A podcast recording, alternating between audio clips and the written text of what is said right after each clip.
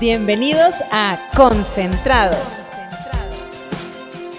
Un podcast hecho para todos aquellos interesados en disfrutar de la vida. Aquí creemos que el bienestar físico, mental y espiritual son indispensables para sentirse pleno. Así que concéntrate y deja que la vida te sorprenda.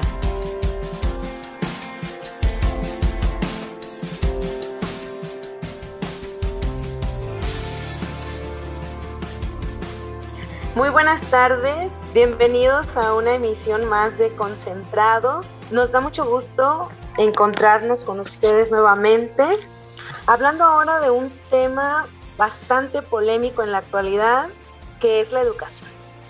Comúnmente, cuando se habla de educación, inmediatamente se suele pensar en una escuela y un maestro.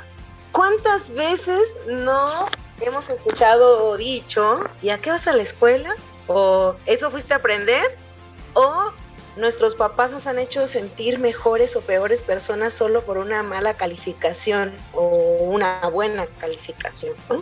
Em, pero, ¿por qué no pensar que la educación, más que un proceso escolar, eh, es toda, todo un conjunto de enseñanzas de nuestra vida diaria, ¿no? En nuestra vida particular. Y ahora, en este contexto en el que estamos de pandemia, en donde las escuelas están cerradas, y en esta polémica que nos encontramos de si abrir la escuela o no abrirla, los papás que quieren mandar a sus hijos y los que no quieren, y que las familias, los maestros, el gobierno se han comenzado a sentir rebasados, preocupados, desesperados. ¿Cómo pueden realmente los padres de familia ayudar a la escuela, ayudar a los maestros, ayudar en esta escolarización de sus hijos? Y mejor aún, ¿en qué consiste la verdadera educación de un niño? Y para platicar sobre este tema, hemos invitado a una amiga muy especial. Ella es Marión Velasco. Muy buenas tardes, Marión. Gracias por estar con nosotros. Me da mucho gusto saludarte. Hola, Lore. Buenas tardes. Qué bendición haber recibido tu invitación. La verdad es que me pone muy contenta ser parte de este proyecto. Lo sigo semanalmente sin falta. Me acompaña en la preparación de las comidas de los viernes y, la verdad es que me ha gustado mucho y me siento muy contenta de poder participar. Pues muchas gracias a ti. Ahí vamos poco a poco también nosotros aprendiendo, buscando compartir con quienes nos escuchan eh, temas de interés y que puedan ayudar a su vida diaria, ¿no? Y en esta ocasión nos toca hablar de educación, Mario. Fíjate que en lo personal, a mí me pasaba que siempre fui como una alumna de notas buenas, pero también soy maestra ahora y veo cómo los papás muchas veces se sienten muy satisfechos de los hijos que llevan excelentes notas y decepcionados muchas veces de aquellos que no tanto, ¿no? que no son tan sobresalientes en cuanto al tema académico. Entonces, quisiera que pudiéramos comenzar platicando sobre este asunto de educación y escolarización. Eh, me parece que los objetivos de la educación han cambiado, que antes sí era cierto que, que te regías mucho por lo que ibas a aprender a la escuela, por lo que tu maestro te enseñaba, pero ahora no, ¿no? Ahora estamos enfocados como en competencias, en actitudes, aptitudes, en fin. ¿Cómo ves esta situación? Pues mira, Lore, primero tenemos que eh, replantear la, pregunta, el tema y, hablar sobre en realidad a qué nos referimos con educación, ¿sí? Porque tenemos ese concepto de que la educación sea en la escuela y es responsabilidad de los maestros. Y si el niño saca 8 es porque el maestro algo está fallando. Y si el niño saca 10, el maestro es excelente. Y si el niño saca 6, no, hombre, o sea, qué está pasando por ahí, las cosas no están funcionando. Y en realidad lo que hacemos como padres es delegar esa responsabilidad sobre la institución y sobre el maestro, ¿no? Eh, no sé si a ti te ha pasado, pero yo sí tengo compañeros, amigos, este, que son docentes y que cuando tienen que poner un 6, un 7, lo primero que, que, piensan es, híjole, es que va a venir la mamá y me va a venir a reclamar porque el niño sacó siete y qué le voy a decir si es que la verdad es que el niño pues no participa, no trae las tareas, se le piden y no las hace, etcétera, etcétera, ¿no? A nosotros como papás se nos ha olvidado cuál es el verdadero concepto de la educación. Se nos ha borrado del cassette y, y, y realmente tiene mucho que ver el, el, ambiente y el entorno en el que nos hemos desenvuelto, ¿no? Yo sé que como padres, al, al estar trabajando, al estar buscando el sustento diario, sí, se nos llena la mente de mil cosas y eh, simplemente delegamos en la escuela, en la institución, aquello que nosotros consideramos como educación, ¿sí? Cuando en realidad la educación lo es todo. Es un todo, ¿sí? Por eso nosotros decimos, es un estilo de vida, ¿ok? No se trata solamente de decir, ah, pues el niño se va a educar en una escuela o se va a educar en casa o se va a educar con un tutor, sino se trata más bien de considerar que es un estilo de vida diferente, es una forma de vivir a la que tú te, te, te aferras y a la que tú le pagas la cuota. Porque así como hay, hay instituciones eh, que son muy modestas en sus cuotas de, de pago particulares, hay escuelas que son gratuitas en el país donde nosotros vivimos y también hay instituciones que sobrepasan las cuotas y pues yo tengo familia que, a, mí me espanta, ¿no? La, la, cantidad de dinero que gastan en, en, en, colegiaturas. De verdad es un, es un susto. Dices, ¿cómo vas a pagar 5 mil pesos mensuales porque tu hijo va al maternal? ¿No? Pero bueno, cada familia paga, paga el precio que quiere. Sí, y es, y es ahí donde nosotros le damos el valor a la, a la palabra educación, ¿sí? Y es ahí donde tenemos que pensar. ¿no? Exactamente. Es verdad.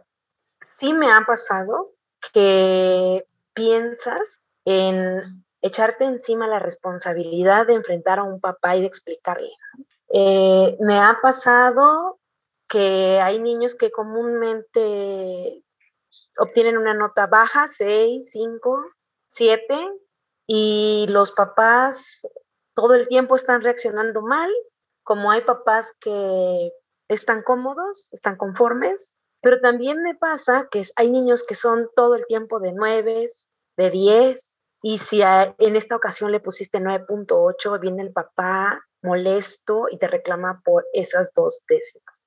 Y eh, regularmente pienso en que vemos o ven a los niños como una máquina eh, de números y que dependiendo tu número es el tipo de niño o la calidad de persona que eres.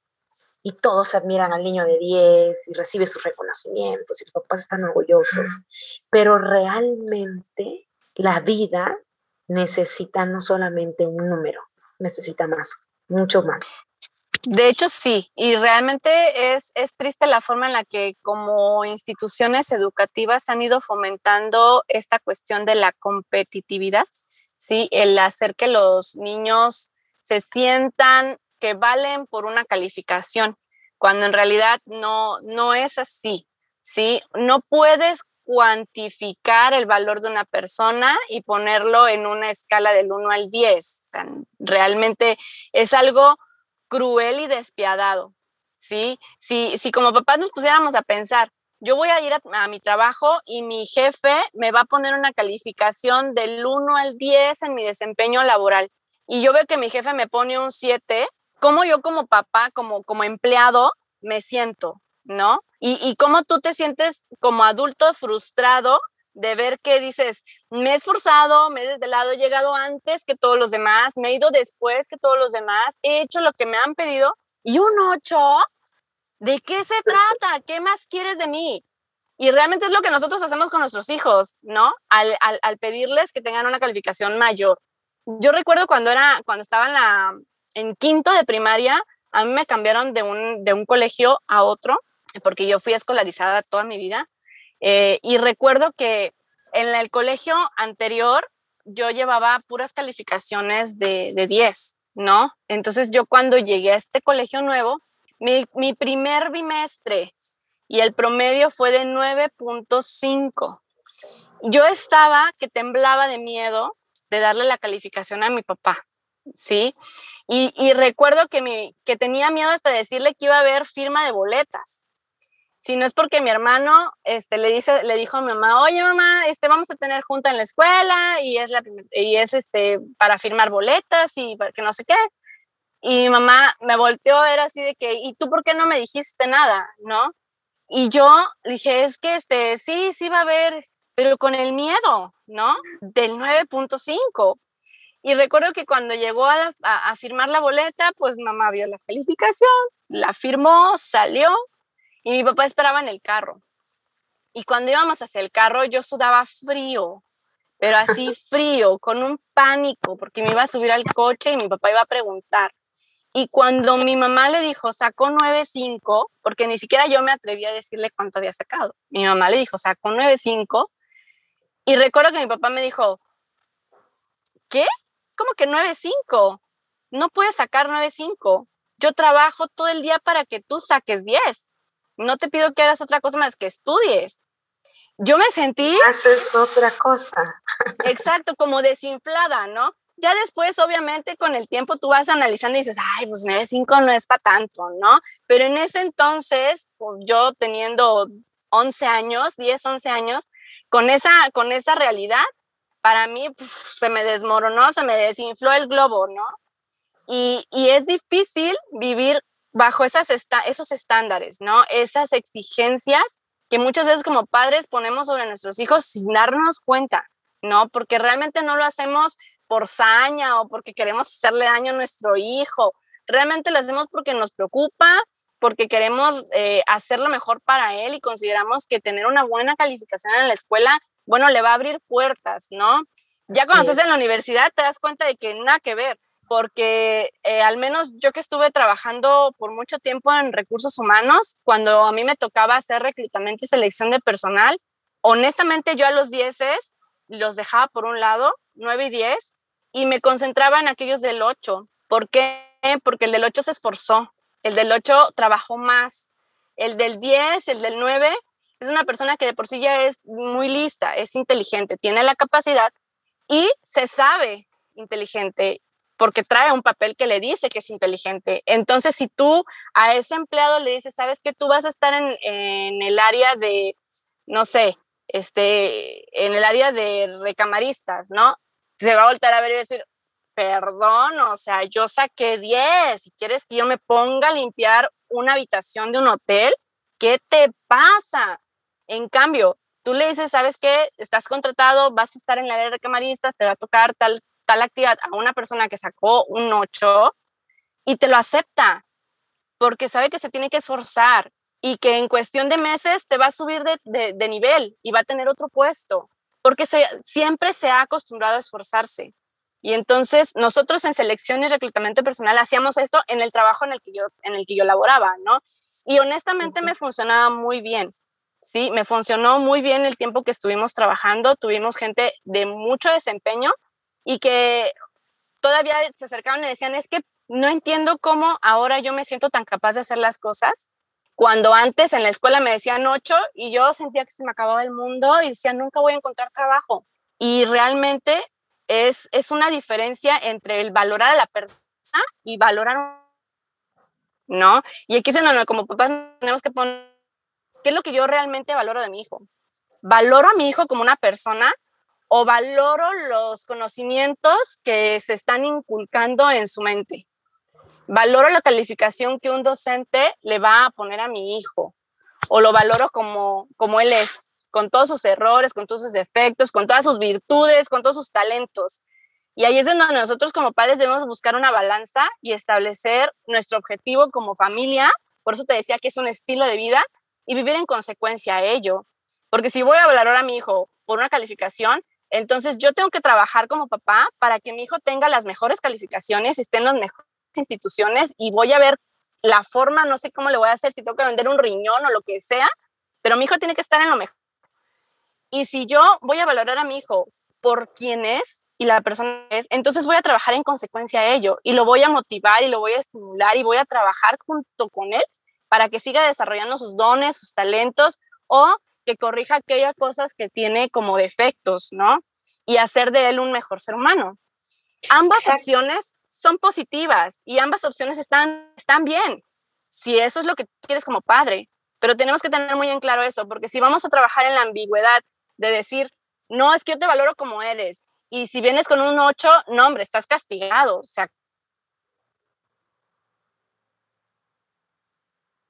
trabajando en congruencia y ese hijo realmente está sufriendo. Y lo peor es que cortamos con esa comunicación con nuestros hijos y es lo peor que podemos hacer como padres.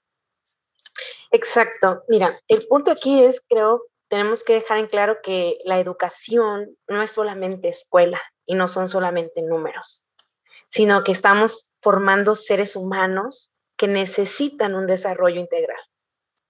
Y, bueno, en, torno a esto, ¿qué necesitamos o qué necesitan los papás saber para poder enseñar a los hijos? ¿Y qué podemos enseñar a los hijos que nos pueda ayudar más allá del contenido curricular que vemos en la escuela todo el tiempo? ¿Qué como papás tenemos que enseñar a los hijos? Para contestarte esto, quiero compartirte una cita de una escritora que a mí me gusta mucho, que dice, la educación comienza en el hogar. En el hogar es donde se ha de empezar la educación del niño. Allí está su primera escuela. Allí, con sus padres como maestros, debe aprender las lecciones que han de guiarlo a lo largo de su vida. Lecciones de respeto, obediencia, reverencia, dominio propio. Las influencias educativas del hogar son un poder decisivo para el bien o para el mal. Son en muchos aspectos silenciosas y graduales, pero si se les ejerce de manera debida, llegan a ser un poder abarcador para la verdad y la justicia.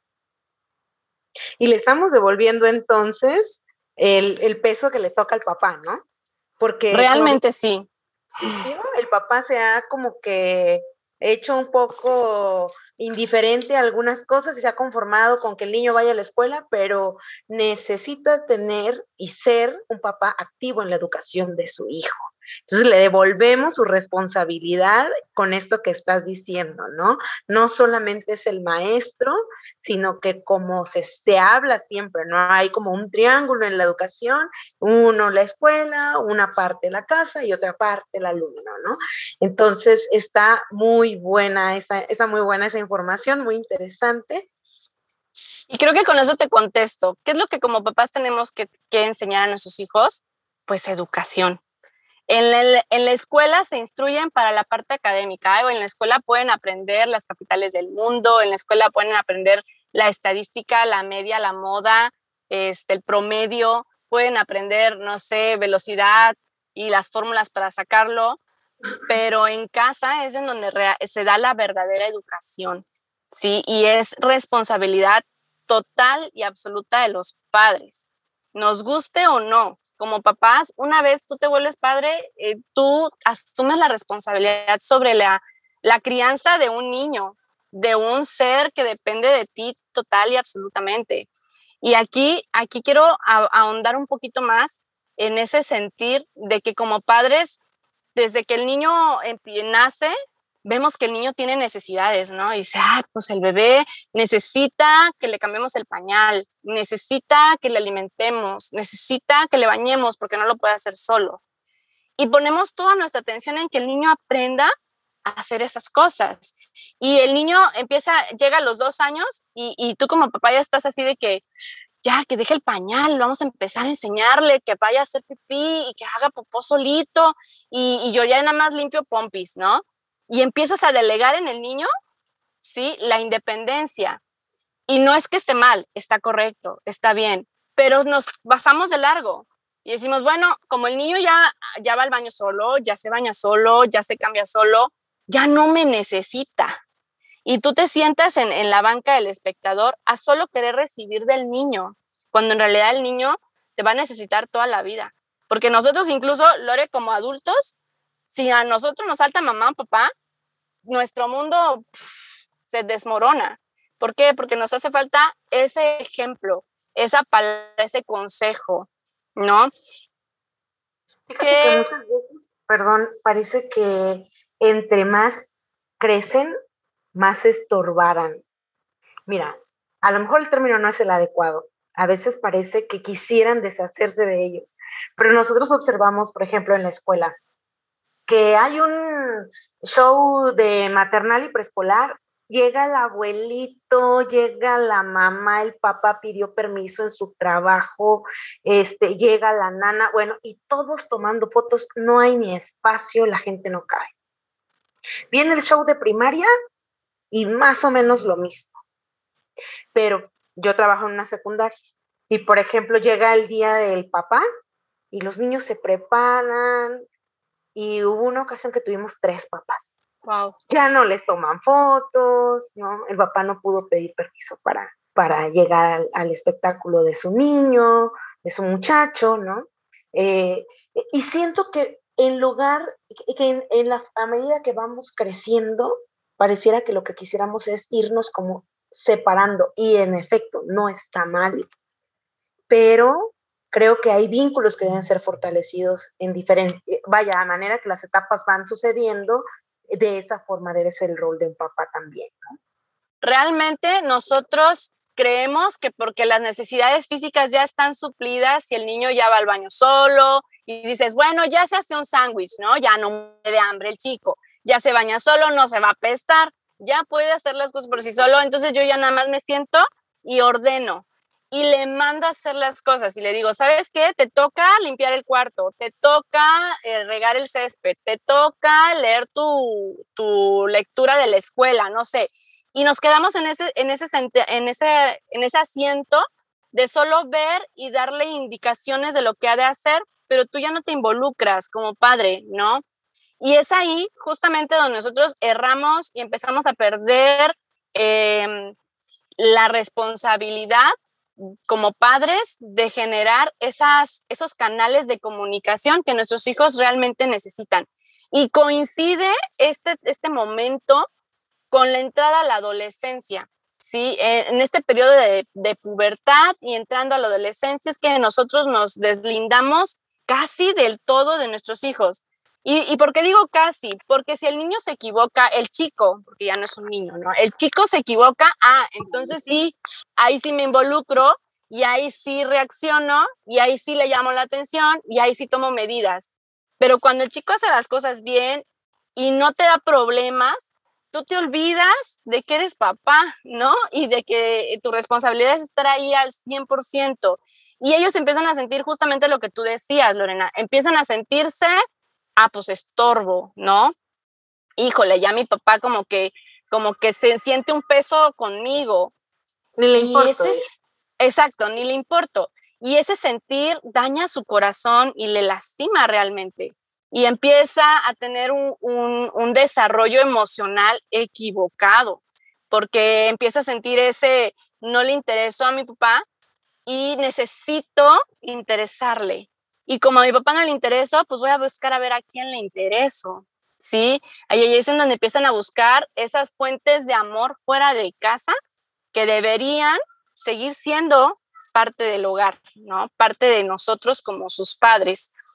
Y en esto quisiera también compartirte otra frase que también me encanta, que dice, no basta que digan, hace esto o hace aquello y luego se desentiendan y olviden de lo que han requerido y los chicos se queden en la libertad de no cumplir sus órdenes. ¿Cuántas veces como mamá, porque me incluyo, tú le dices a, tu hijo, yo en el caso a mi hija, te toca recoger tu cuarto, mi amor. Es día de depurar, saca todo lo que ya no te queda, lo que ya no uses, para que le busquemos otra función, ¿no? Lo, lo, lo donemos a algún lado.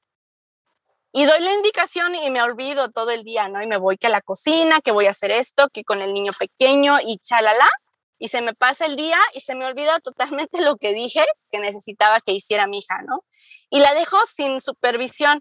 Entonces ella puede muy bien hacerlo o puede no hacerlo porque está en la libertad de tomar la decisión de hacerlo, no porque pues mi mamá ni me está checando ni me está viendo, ¿no? Y ahí es en donde nosotros tenemos que prestar mucha atención y no saltarnos e irnos más allá y después yo regresar y decirle, ¿por qué no has hecho lo que te pedí si yo ahora no vas a ver tele y estás castigada?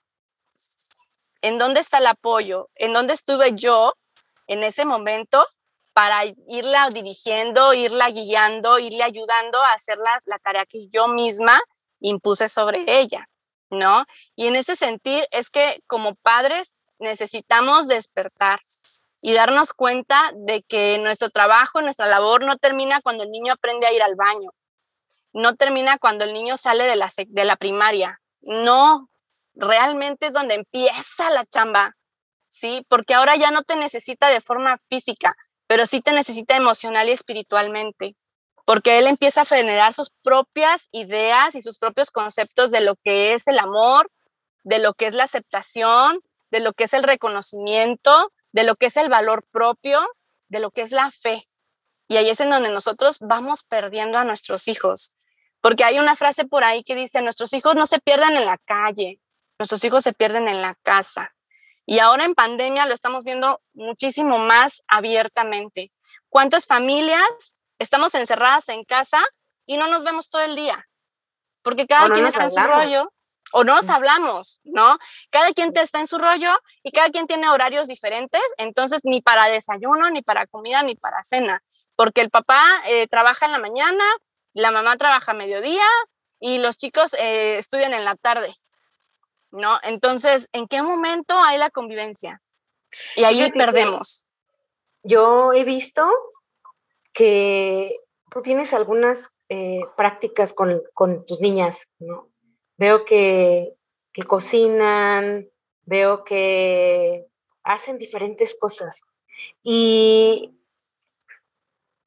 y me llama mucho la atención porque pareciera que entre más eh, moderna es la sociedad, menos les enseñamos a nuestros niños a hacer,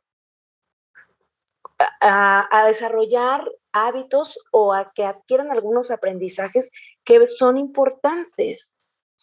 Entonces, eh, ¿qué, por qué, haces con ellas? ¿Qué es? Yo, yo he visto, la vez pasada las vi en un, en un evento virtual que tuvieron y que ganaron, por cierto. ah, sí. Eh, y, y, y, me gustaría esa parte, esa parte en la que los papás podemos ayudar, enseñar, formar, que no todo lo que se enseñaba antes es malo. Al contrario, hay muchas cosas que podemos enseñar y que es necesario que un individuo sepa para su vida. Básicamente, Lore, estamos hablando de principios, ¿sí? ese es un concepto que se ha perdido mucho en la actualidad y que nuevamente delegamos en que alguien más enseñe a nuestros hijos, cuando en realidad es en el hogar en donde nosotros debiéramos como padres inculcarles principios y valores a nuestros hijos, ¿sí? Principios como la obediencia. Es, es, un, es un hábito, ¿sí? Un valor que nosotros inculcamos desde casa.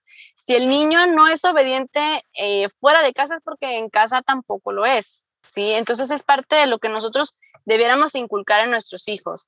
Obediencia, dominio propio, sentirse útiles, mantenerse limpios, ser laboriosos, eh, servir al otro, a nuestro prójimo, a aquella persona que lo necesita a nuestro alrededor. Y hablando de prójimo, me refiero desde la, desde la familia, desde el hogar, lo más cercano, ¿no? Servir a mamá, a papá, abuela, abuelo, a un tío, sí, a un familiar que lo, que lo está necesitando. Desde simplemente servir un vaso de agua cuando llega una visita a casa, eso es servicio, sí, eso es sentirse útiles. Esos son valores que nuestros hijos eh, necesitan que nosotros como padres inculquemos desde el hogar. Te podría hablar de la sencillez, por ejemplo, el que los niños aprendan desde el hogar que lo mismo te viste una blusa Chanel una blusa, no sé, que compras en una en, una, en un bazar, por ejemplo, o una tienda de segunda mano. lo mismo, sí, aprender a, vestir con humildad, con sencillez, sí, aprender a ser humildes para con los demás. Si un niño em, le, le grita al maestro, es porque en casa probablemente ya lo intentó, sí, y, y es porque en casa se le ha permitido. Entonces, esa, ese tipo de, eso es la educación que nosotros debiéramos inculcar en casa, Y a eso me refería yo con educación, ¿sí? Nosotros como padres valoramos y decimos, bueno, es que la educación es que el niño sepa sumar, restar, que escriba correctamente, que sepa leer, que respete los puntos, las comas, las diéresis, los signos de interrogación y demás, que se sepa las capitales del, del, país, que sepa el tipo de moneda que se maneja en Japón, cuando en realidad educación es todo. Sí, educación es principios, educación son valores, educación son conocimientos académicos, sí, pero eh, responsables de nosotros como padres. ¿ok? Y por eso es que ahora vemos tanta falta de identidad en nuestros jóvenes y ahora es tan fácil para ellos identificarse con, con objetos o personas que, que ven en la televisión y que llegan a admirar, porque sí o sí los niños necesitan una, una figura para admirar, ¿ok? Pero si nosotros desde casa les, les conducimos a buscar una figura de admiración digna de admiración, una figura que sea obediente, que tenga temperancia, que sea sencilla, que sea disciplinada, que sea laboriosa, que sea sencilla, que procure el bien de sus prójimos, de aquellas personas que tiene a su alrededor. Entonces, estamos hablando de que le vamos a dar un ejemplo que él va a querer seguir, que él va a querer eh, parecerse a él. Me imagino que tú en la escuela tienes a, tus estudiantes que se cortan el cabello igual que Leo Messi, ¿no? Por ejemplo, o, tienes chicas que traen el labial de, no sé, la verdad estoy muy incomunicada con los objetos ahorita que, son atractivos para los chicos seguirles. Ajá, eso, yo la verdad estoy muy perdida en ese sentido, pero te imaginas una niña que quiera tener lo mismo que, que esa actriz, que esa cantante, ¿no? o el chico, el futbolista, el deportista del, del, momento. Y, y, si esa persona no es, no es una persona que te da un ejemplo de un ser humano de valor, entonces, ¿qué ejemplo van a seguir esos chicos? Y a eso, a eso es a lo que nosotros debemos aspirar desde casa, ¿no? Inculcar en ellos eso, el que ellos busquen una figura de, con la que se puedan identificar, que sea digna de admirar. Fíjate que eso que mencionas es tan cierto. Eh, las escuelas tienen sus reglas, tienen sus formas de proceder, pero muchas veces estamos en contra de lo que el papá enseña. Por ejemplo, eh, el, largo de la falda, ¿no? la forma correcta de portar el pantalón. Vaya, hablamos de la, educación básica que es formativa aún, ¿no? En la escuela, por ejemplo, no los dejamos, o más bien el reglamento dice no usar maquillaje, pero de casa la niña viene maquillada y el papá la está trayendo a la escuela y el papá le está permitiendo ciertas cosas, ¿no? Em, de hecho, este asunto de los valores que en nuestra sociedad actualmente se encuentran en crisis son tan importantes porque es muy difícil darle clases a un grupo de niños que no, que no respeta, por ejemplo o que no sabe seguir indicaciones, o que es desafiante. Pero, pero todos estos valores, como tú los, los que, como acabas de mencionar algunos, em, son importantes porque se supone que en casa ya mamá y papá eh, hicieron su trabajo y están ahora complementando la formación de sus hijos con la parte escolar. Y Ahora con esta, esta triangulación, pues entonces estamos tratando de formar individuos para una sociedad, ¿no? Para un mundo en el que se desarrollan en, constante comunicación, contacto con otras personas también. y creo que esta parte familiar es muchas veces la que se está quedando un poco atrás. Bastante atrás.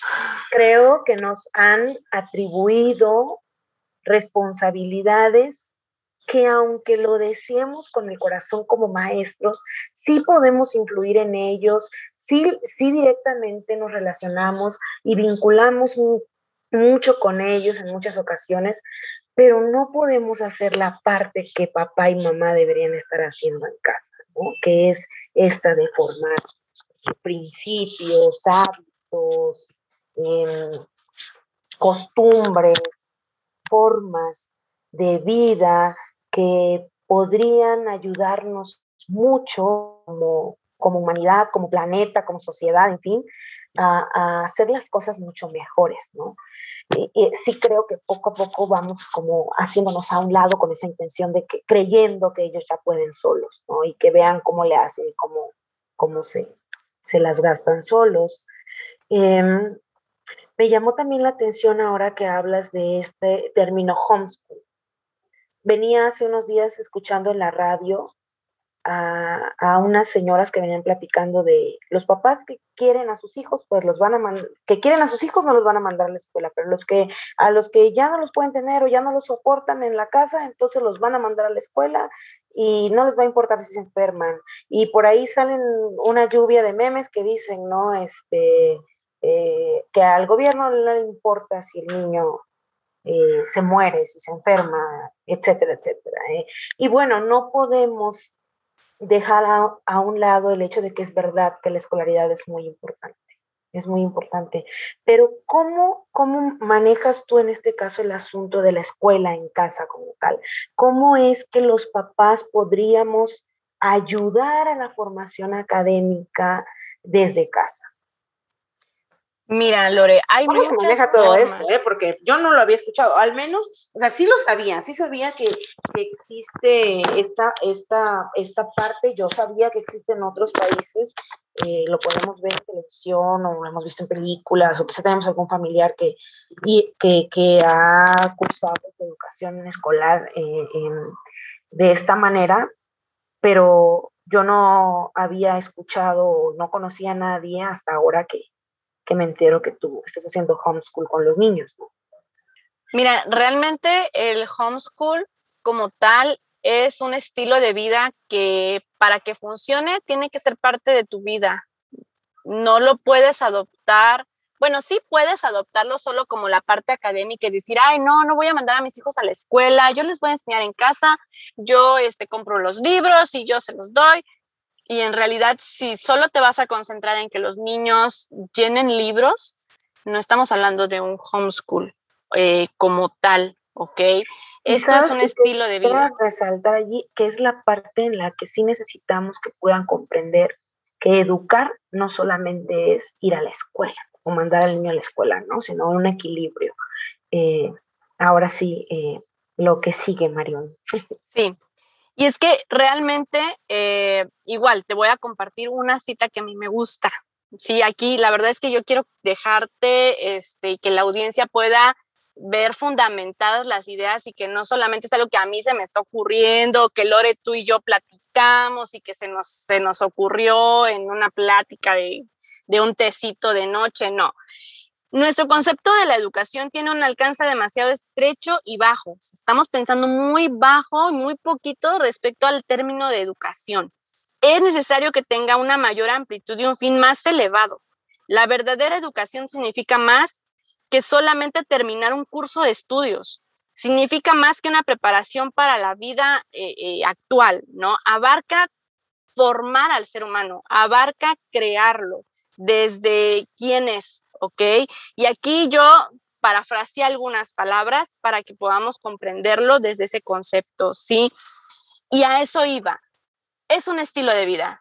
Es, un, es una forma de cambiar tu chip, de decir, la escuela es la responsable y yo solamente pago las cuotas. No, aquí estamos hablando de que tú vas a asumir la responsabilidad de inculcar a tus hijos valores, principios en primera instancia y eso lo haces con tu cotidianidad, en tu cocinar, en tu vamos por el coche a pasear, en tu vamos este, a servir la mesa todos juntos, en tu vamos a ponernos un proyecto y vamos a pintar una pared de la casa, por ejemplo. En esa parte de trabajar en equipo dentro del hogar como familia, ¿sí? Y, y ahí comenzamos, desde ahí cambiar el chip de decir, es que si no hay una calificación, mi hijo entonces no está aprendiendo, ¿ok? Porque eso es algo a lo que yo me enfrenté al principio, ¿no? Eh, cuando nosotros como familia decidimos hacer homeschool, eh, optamos por, esta, por esta, este estilo de vida, muchísimas preguntas inundaron nuestro entorno y a nosotros mismos, ¿no? Como, como pareja, mi esposo y yo, al tomar la decisión, nos, nos dispusimos a, poner todo de nuestra parte de la forma más informada posible, ¿no? Y lo primero que nos encontramos con amigos, familiares, fue, ¿y los papeles? ¿Qué vas a hacer con los papeles?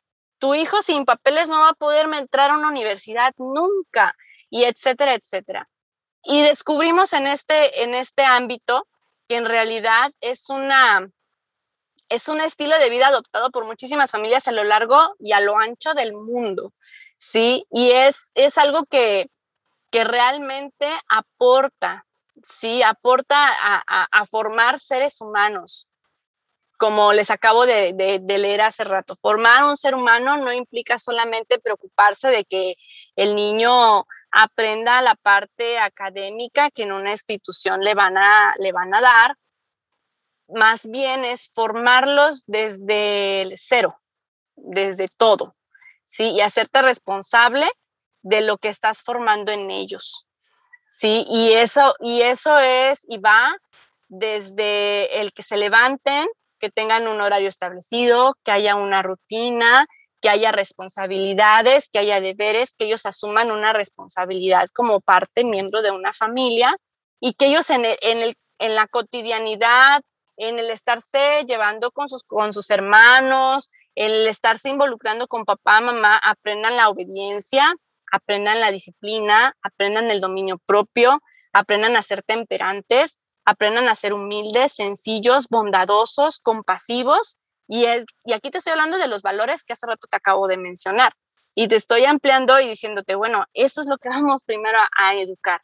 Si un niño se siente seguro de sí mismo, si un niño ha crecido con este concepto de tú vales por quien eres y no por una calificación, el niño va a aprender sin necesidad de que tú le estés diciendo, es que si no te lo sabes vas a sacar cinco, o si tú no te lo sabes es que no vas a tener tu papel.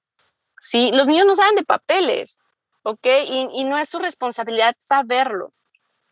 En México eh, tenemos una ventana, un paréntesis legal en el cual no es prohibido educar a tus hijos en casa, pero tampoco es así como que hay una ley que te respalda para que lo hagas, ¿ok? Entonces, en ese, en ese paréntesis, en esa burbuja, es en la que nosotros nos encontramos, ¿sí? Y hay varias opciones para poder obtener tu documento como como una certificación de que estás estudiando, de que tu hijo está aprendiendo en tu casa, de que tú le estás inculcando. Hay de todos los, a todos los tamaños, tipos, formas y ahora sí que bolsillos, ¿ok? Porque tenemos tan, tan económico y prácticamente gratis como lo es el INEA, que tiene la misma, el mismo valor curricular que un documento CEP y, y que es súper económico, si no es que casi gratis. Y tenemos también a las escuelas sombrillas en Estados Unidos que te pueden certificar con el hecho de que tú envíes tus evidencias, te inscribes con ellos como si estuvieras inscribiéndote en una escuela, te inscribes, pagas tu cuota anual, no vuelves a pagar nada más porque ya lo pagas al principio de año y tiene un costo aproximado de 3.500 a 4.000 pesos más o menos, dependiendo de la escuela que tú consideres. Y eso es lo que te va a costar el documento de tu hijo. Y ellos te van a pedir a final de año una carpeta de evidencias donde tú vas a, evidenciar lo que tú estás enseñando e instruyendo en tu hijo. Entonces aquí la responsabilidad recae total y absolutamente en el padre. Ok, es, es, bastante, bastante interesante, María. Yo tengo, por ejemplo, yo quiero saber eh, ¿cómo, tienen los niños, tienen libros, sigues un, un modelo, sigues una currícula, eh, te los evalúan, los mides, o sea, ¿cómo, cómo sabes que, vas cumpliendo con ciertos estándares que, están impuestos ante, ante una Secretaría de Educación como tal? Mira, aquí depende mucho de, de, cada familia y de cada entorno y de la escuela sombrilla que tú elijas, ¿ok? Hay escuelas sombrillas que son súper lights, que son muy este, abiertas al hecho de que tú vas a, a, decirle a la escuela, ¿sabes qué? Este año mi hijo que está en sexto de primaria, este, optó por no sé, verse, leerse los libros de la Segunda Guerra Mundial que encontró a su alcance y, aprendió que Hitler hizo esto, que el verdadero origen de la Segunda Guerra Mundial fue tal cosa, que los más afectados en realidad no fueron los judíos, fueron este grupo de personas, etcétera. Y es un currículum que en realidad no existe, o sea, no hay un libro que digas, es que el niño tiene que llenar este libro. También hay otras escuelas sombrillas que sí te dicen, ok, vas a tener a tu hijo perfecto, pero aquí están los libros, ¿no? Y, van a hacer su examen una vez al mes, se van a eh, conectar a una computadora, te voy a mandar una clave, el niño hace su evaluación, se manda de forma virtual y obtiene una calificación, ¿no? Y están los otros donde también hay libros, pero te mandan junto con los exámenes y tú como padre eres el que aplica el examen, que califica el examen y solamente mandas la evidencia a la institución. Entonces te digo, hay, hay una gama muy amplia. En nuestro caso, nosotros tenemos, yo tengo ahorita un preescolar, una chica que va a salir de la primaria y otra que va a la mitad de la secundaria. Hemos trabajado homeschool, hemos trabajado on school, que es otro concepto diferente, y hemos eh, trabajado currículums, o sea, hemos, hemos probado muchas opciones, muchas alternativas y he de decirte que cada uno de nuestros hijos es diferente, así como tus alumnos son distintos y tienen necesidades distintas. Entonces, lo que un currículum a mí me funciona con una de ellas, con la otra de plano no me funciona, ¿sí? Y, tengo que ir adaptando de acuerdo a las necesidades de ellas, porque lo que a mí más me interesa y lo que a mí como a nosotros como familia más nos importa es que nuestros hijos crezcan con valores, con principios, que se sientan y se sepan capaces de hacer cualquier trabajo que, que, se les, que se les pida, que se les solicite, porque confían en sus capacidades, en sus habilidades y que se sienten seguros de quienes son, de lo que creen y de lo que quieren lograr en la vida. ¿sí? Entonces, bajo ese concepto, hemos tenido que tomar algunas decisiones y salir quizás de una institución, salir de un currículum, adquirir otro, dejarlos totalmente en libertad y nos han funcionado y nos hemos equivocado varias veces también, pero en ese equivocarnos hemos aprendido muchísimo tanto nosotros como, como padres, como ellos como hijos y como estudiantes, ¿no? Y lo, que, y lo que yo veo hoy en mis hijas, principalmente, que son las que ya tienen un camino recorrido en esto, es seguridad, sí, es, sencillez, sí, es, es, niñas que a pesar de que tienen casi 14 y 12 años, siguen siendo niñas, que es lo que para nosotros lo verdaderamente más importante, sí, queríamos nosotros esa realidad. Eh, mi esposo se aterraba de creer y de imaginarse porque platicábamos cuando ellas eran chiquitas, eh, a mi hija mayor a los 13 años, este, de tacones, minifalda, blusita de tirantes, yéndose a la plaza con sus amigos a tomar un helado. No, esa era una imagen que, que honestamente a él le aterraba. Y que está de moda, ¿eh? O sea, está de moda vestir a nuestros niños eh, de una manera adulta. La hipersexualidad, ¿no? Eso también es otro tema muy, muy, muy importante.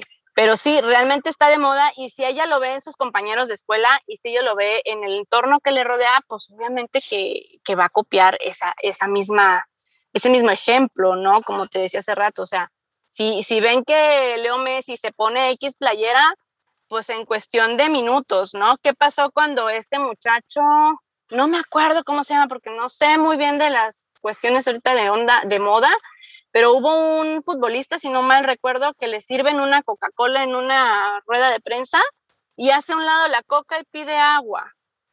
¿Qué pasó con la... Ándale, ese, ese, Cristiano.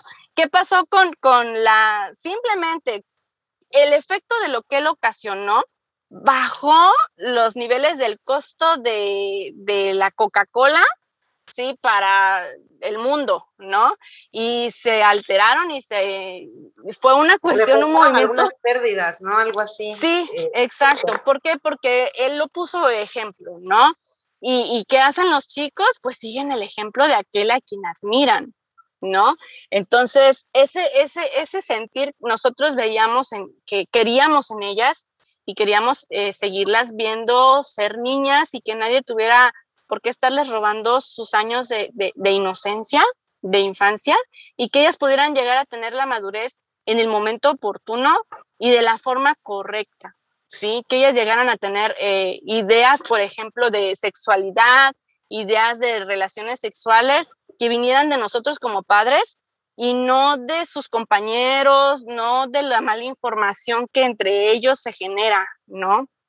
Y eso es lo que nosotros hemos obtenido y por lo cual nosotros agradecemos muchísimo porque vemos en ellas eso, ¿no?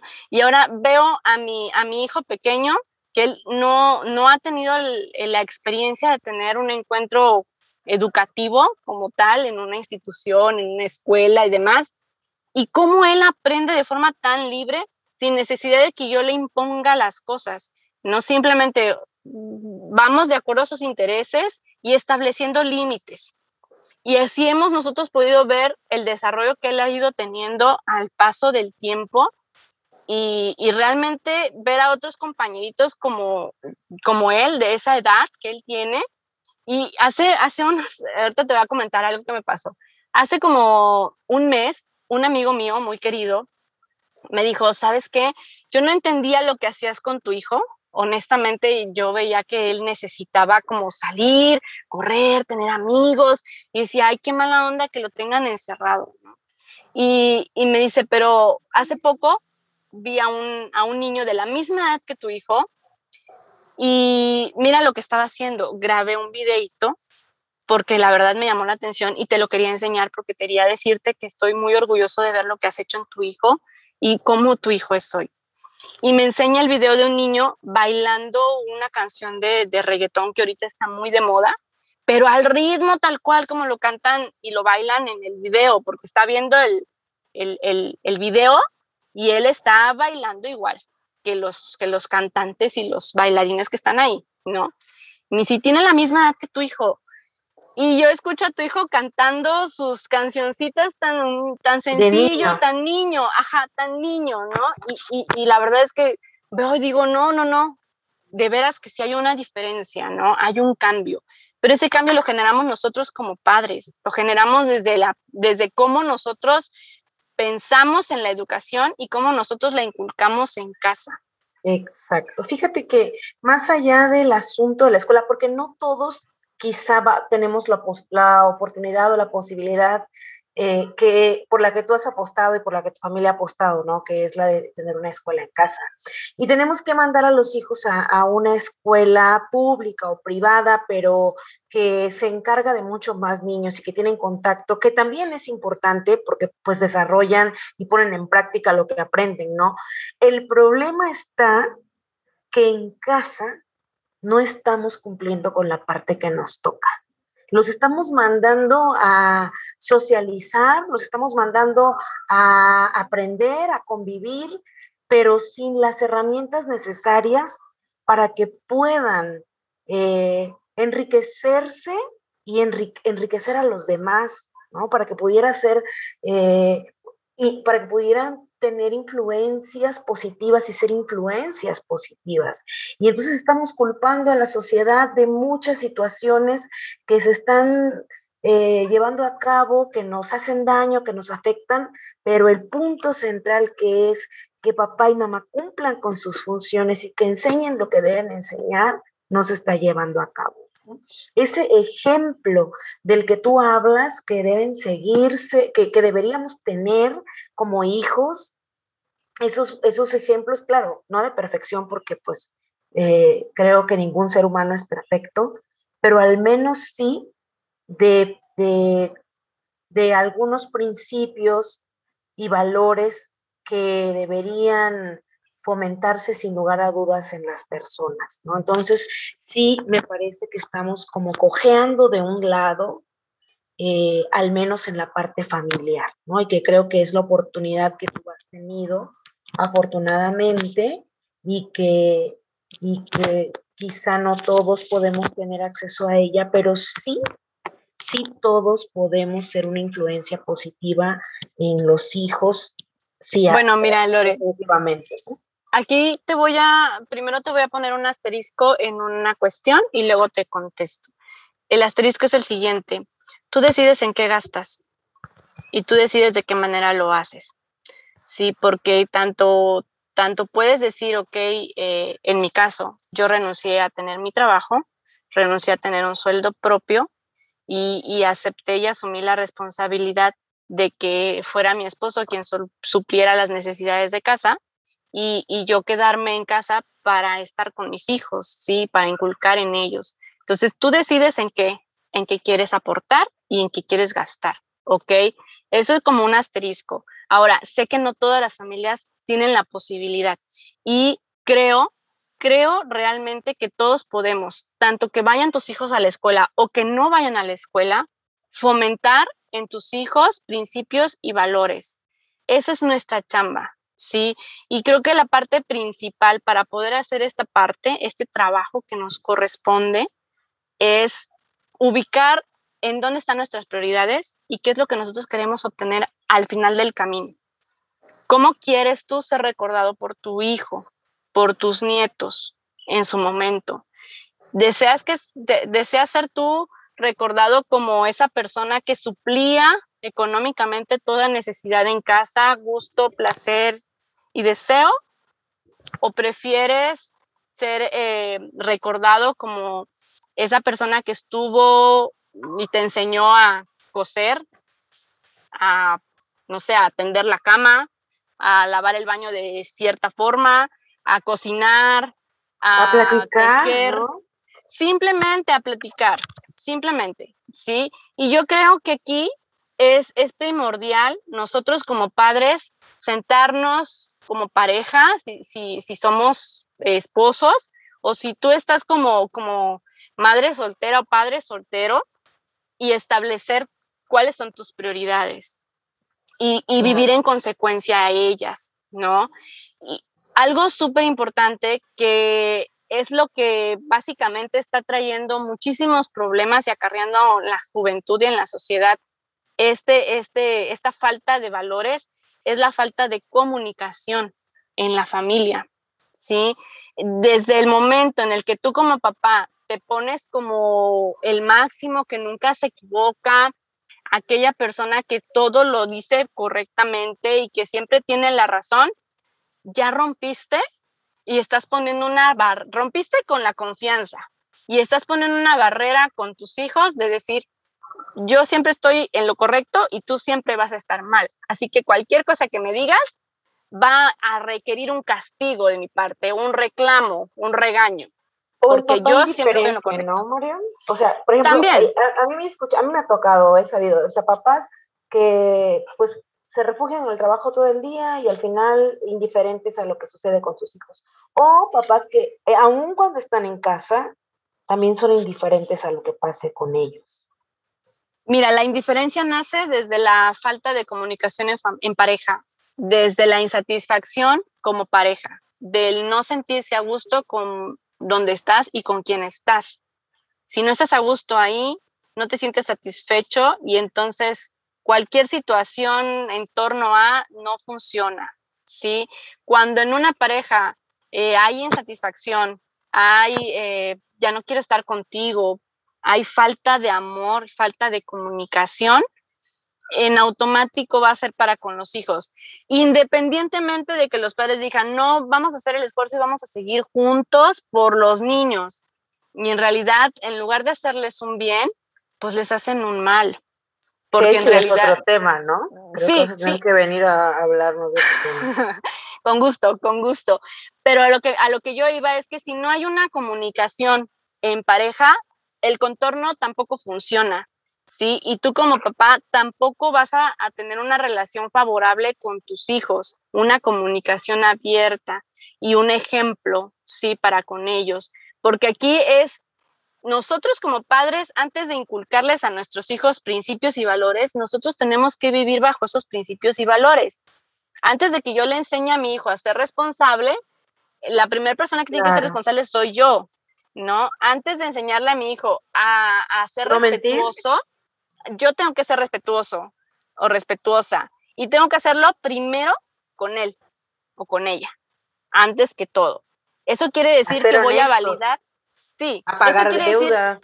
si yo, si yo voy a enseñarle a mi hijo a ser respetuoso, eso significa que yo voy a respetar todos sus puntos de vista y lo voy a respetar a él como persona, independientemente de la calificación que diga tu boleta.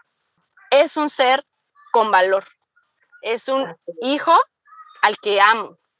Y en ese amor voy a tratarlo y voy a educarlo y voy a acercarme a él.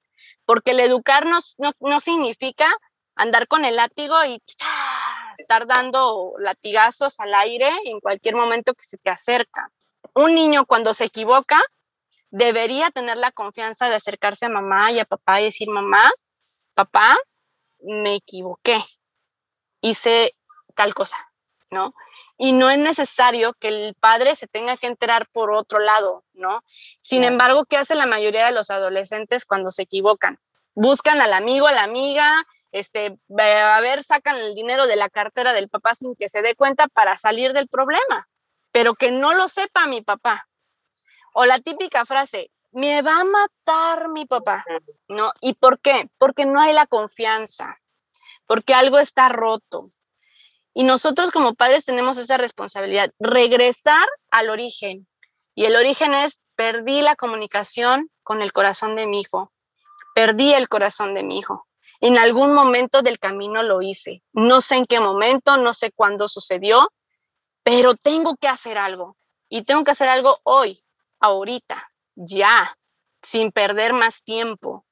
Independientemente de la edad que tengan tus hijos, sin importar si van a la escuela o no van a la escuela, si los tienes en homeschool, los tienes en on-school, los tienes en un colegio privado, en un colegio particular, este, perdón, un, un colegio público, independientemente de eso, haz borrón y cuenta nueva a partir de hoy y empieza a abrir esos canales de comunicación con tus hijos, empezando con hablar con ellos antes de irte a dormir, por muy cansado y agotado que estés, por lo menos el ¿y cómo te fue hoy?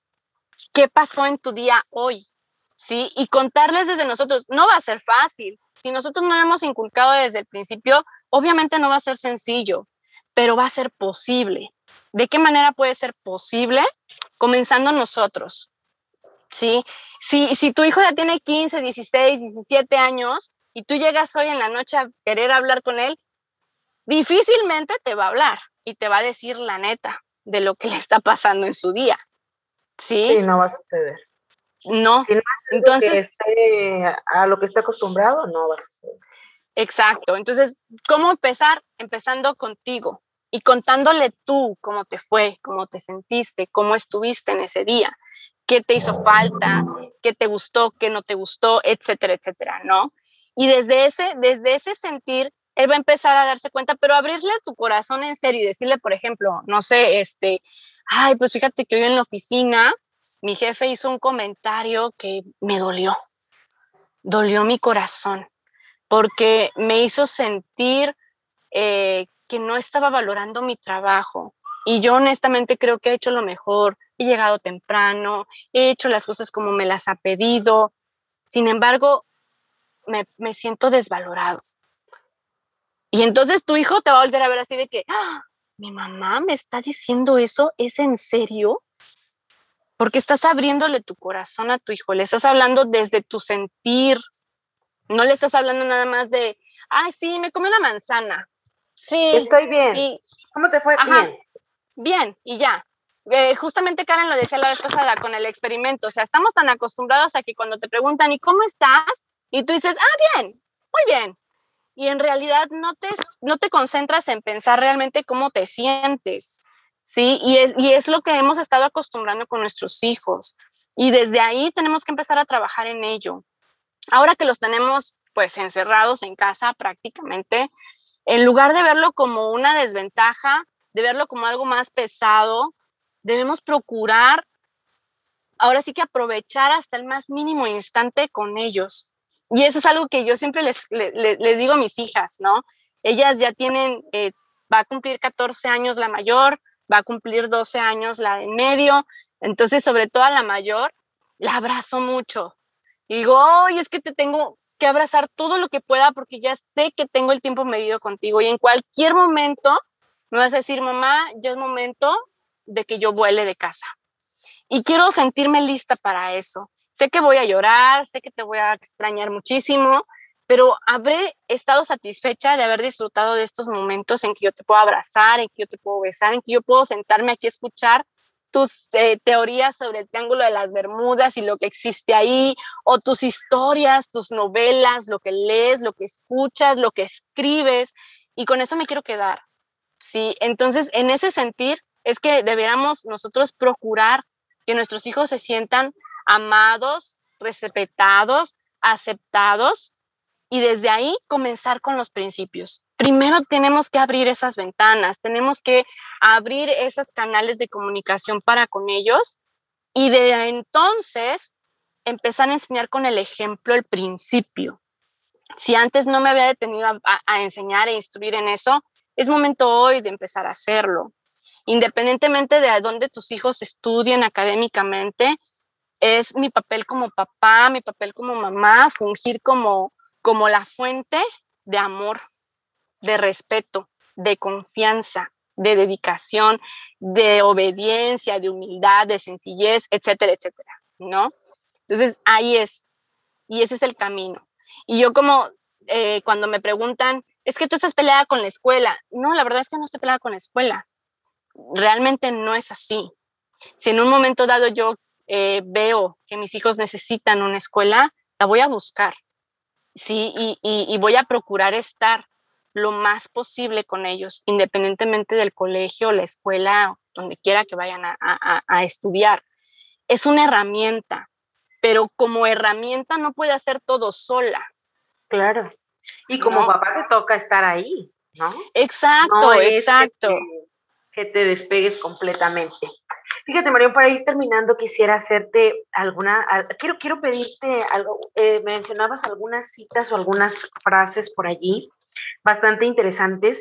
Eh, ¿Hay algún libro en particular que creas que todo papá debería leer?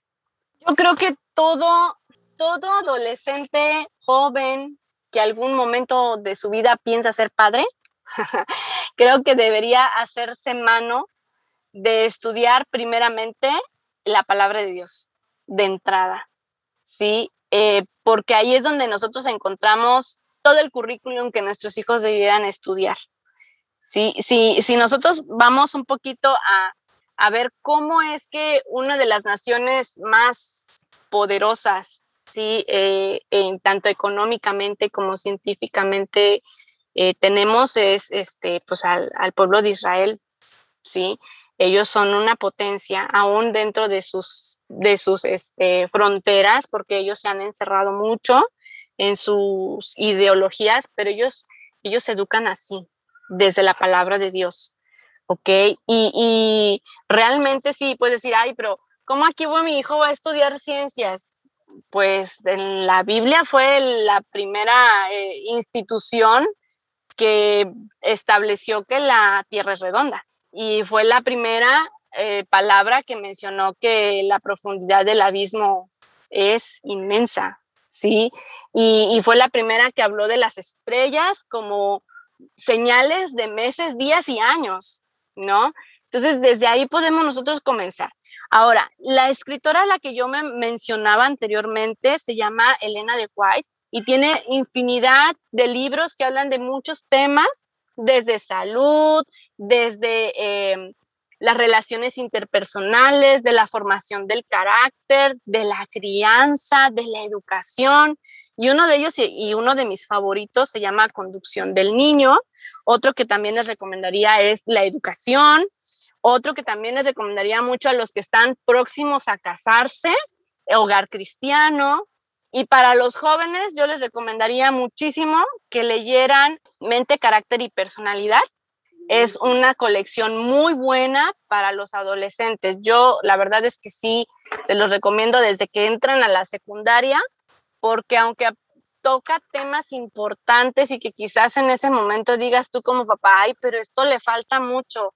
El mundo gira de una manera impresionante y la velocidad a la que va es tremenda.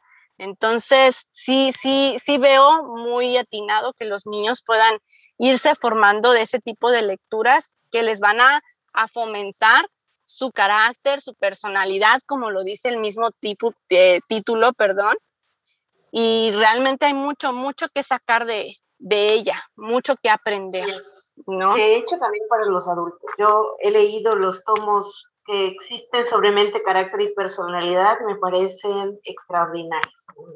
Muy bueno, es muy necesario, toda persona debería leer mente, carácter y personalidad. Sí, de Ahora. Mariana, has estado hablando de un ejemplo, un ejemplo, un ejemplo, un ejemplo. Muchas veces he escuchado a mis alumnos decir, por ejemplo, no, mi papá es todo lo contrario a lo que le vino a decir maestra. En realidad eso no sucede. Y muchas veces la imagen de los padres en los hijos es distorsionada. Es también mala, ¿no? Porque, pues en efecto, no, no, no somos perfectos. Pero si tuviéramos que seguir un ejemplo, ¿qué ejemplo crees tú que, que podemos seguir? ¿Recuerdas que te comenté hace rato que nosotros debiéramos de ayudarle a nuestros hijos a buscar un modelo que seguir? Alguien a quien, a quien admirar, de quien poder eh, copiar, ¿no? Su forma de ser. Y yo te puedo decir que nada más y nada menos que de Cristo. Si tú no quieres cerrar el camino, si tú no quieres eh, confundirte en esta vida, en este mundo, tomando decisiones que quizás te lleven a, a finales que tú no te imaginaste, pero que por el momento pues fue atractivo y fue divertido y me trajo placer, te diría que lo primero que tú como padre debes eh, procurar es que tu hijo conozca a Jesús y que lo pueda admirar, que vea en él un ejemplo a seguir. Yo, por ejemplo, eh, considero como cristiana y como, como ser humano eh, que bueno, ha equivocado muchas veces el camino, que cuando yo empecé a ver a Jesús y empecé a procurar parecerme a Él y buscar ser como Él, su ejemplo, muchas cosas cambiaron en mi vida y en mi relación con los demás. No soy perfecta, cometo muchos errores, y, y, y, creo que mis hijas pueden ser las primeritas en darte la lista de en qué momento mamá se ha equivocado. Vamos a ¿no? a entrevistar la próxima vez. Ándale, entrevístalas para que te cuenten. Pero realmente sí, a procurar esforzarse y ser como Cristo debiera ser nuestro trabajo primordial como jóvenes, como padres, como hijos, como abuelos, independientemente de la edad que tengas, ¿no? es realmente un ejemplo a seguir. Su amor, su ternura, la forma en la que trata a las personas más necesitadas, de la misma forma que trata a aquellas personas pudientes, esa forma de ayudar al prójimo, esa forma de enseñar, esa forma de hacerte ver tus errores sin herirte, sin lastimarte, sin golpear tus sentimientos, tus emociones, sin denigrarte como persona, vaya. Y, y, creo que realmente es algo que como humanidad necesitamos. Así es. Pues es cierto, Marión. Creo que Jesús es el más grande ejemplo de amor y definitivamente eh, si hay alguien a quien imitar, es a Él. Pues estamos muy contentos y muy agradecidos de que hayas podido compartir con nosotros un poquito de lo que sabes. Eh, pues eres una profesionista, eres psicóloga, eres mamá, has desempeñado algunos roles en la educación también y bueno, eh, muchas gracias por haberte tomado este tiempo, gracias también a quienes nos han escuchado, esperamos que puedan eh, sentirse eh, un poco más informados sobre algunas cosas, y sobre todo motivados a, poder cumplir y realizar y llevar a cabo mejor la tarea de ser papás y sobre todo ese apoyo en educar a nuestros hijos, ¿no? en, la formación de, seres humanos. Eh, ¿Algo más que nos quieras decir, Marion? Pues primeramente quiero agradecer a Dios por el llamado que me ha hecho a, a servirle desde mi hogar y todo lo que ha transformado en mi persona y cómo eh, agradezco mucho, Lore, que me hayas tomado en cuenta para este tema. Tenía mucho, mucho tiempo que yo quería tener este pequeño espacio para ayudar ¿sí? Para apoyar desde mi experiencia y de mi imperfección y desde la, la, encomienda de llevar lo que el Señor nos enseña y nos instruye para que otros también puedan enriquecerse y nutrirse de esto que Él pone en cada uno de nuestros corazones.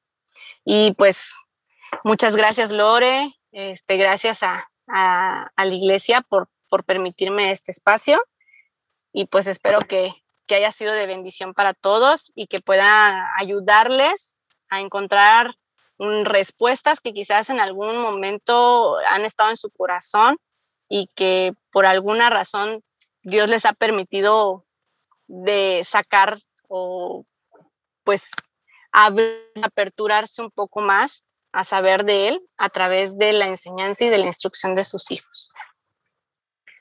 Pues muchas gracias a todos. Gracias por haberse concentrado con nosotros nos escuchamos el próximo jueves con un tema diferente, con un amigo diferente. Que pasen una excelente noche.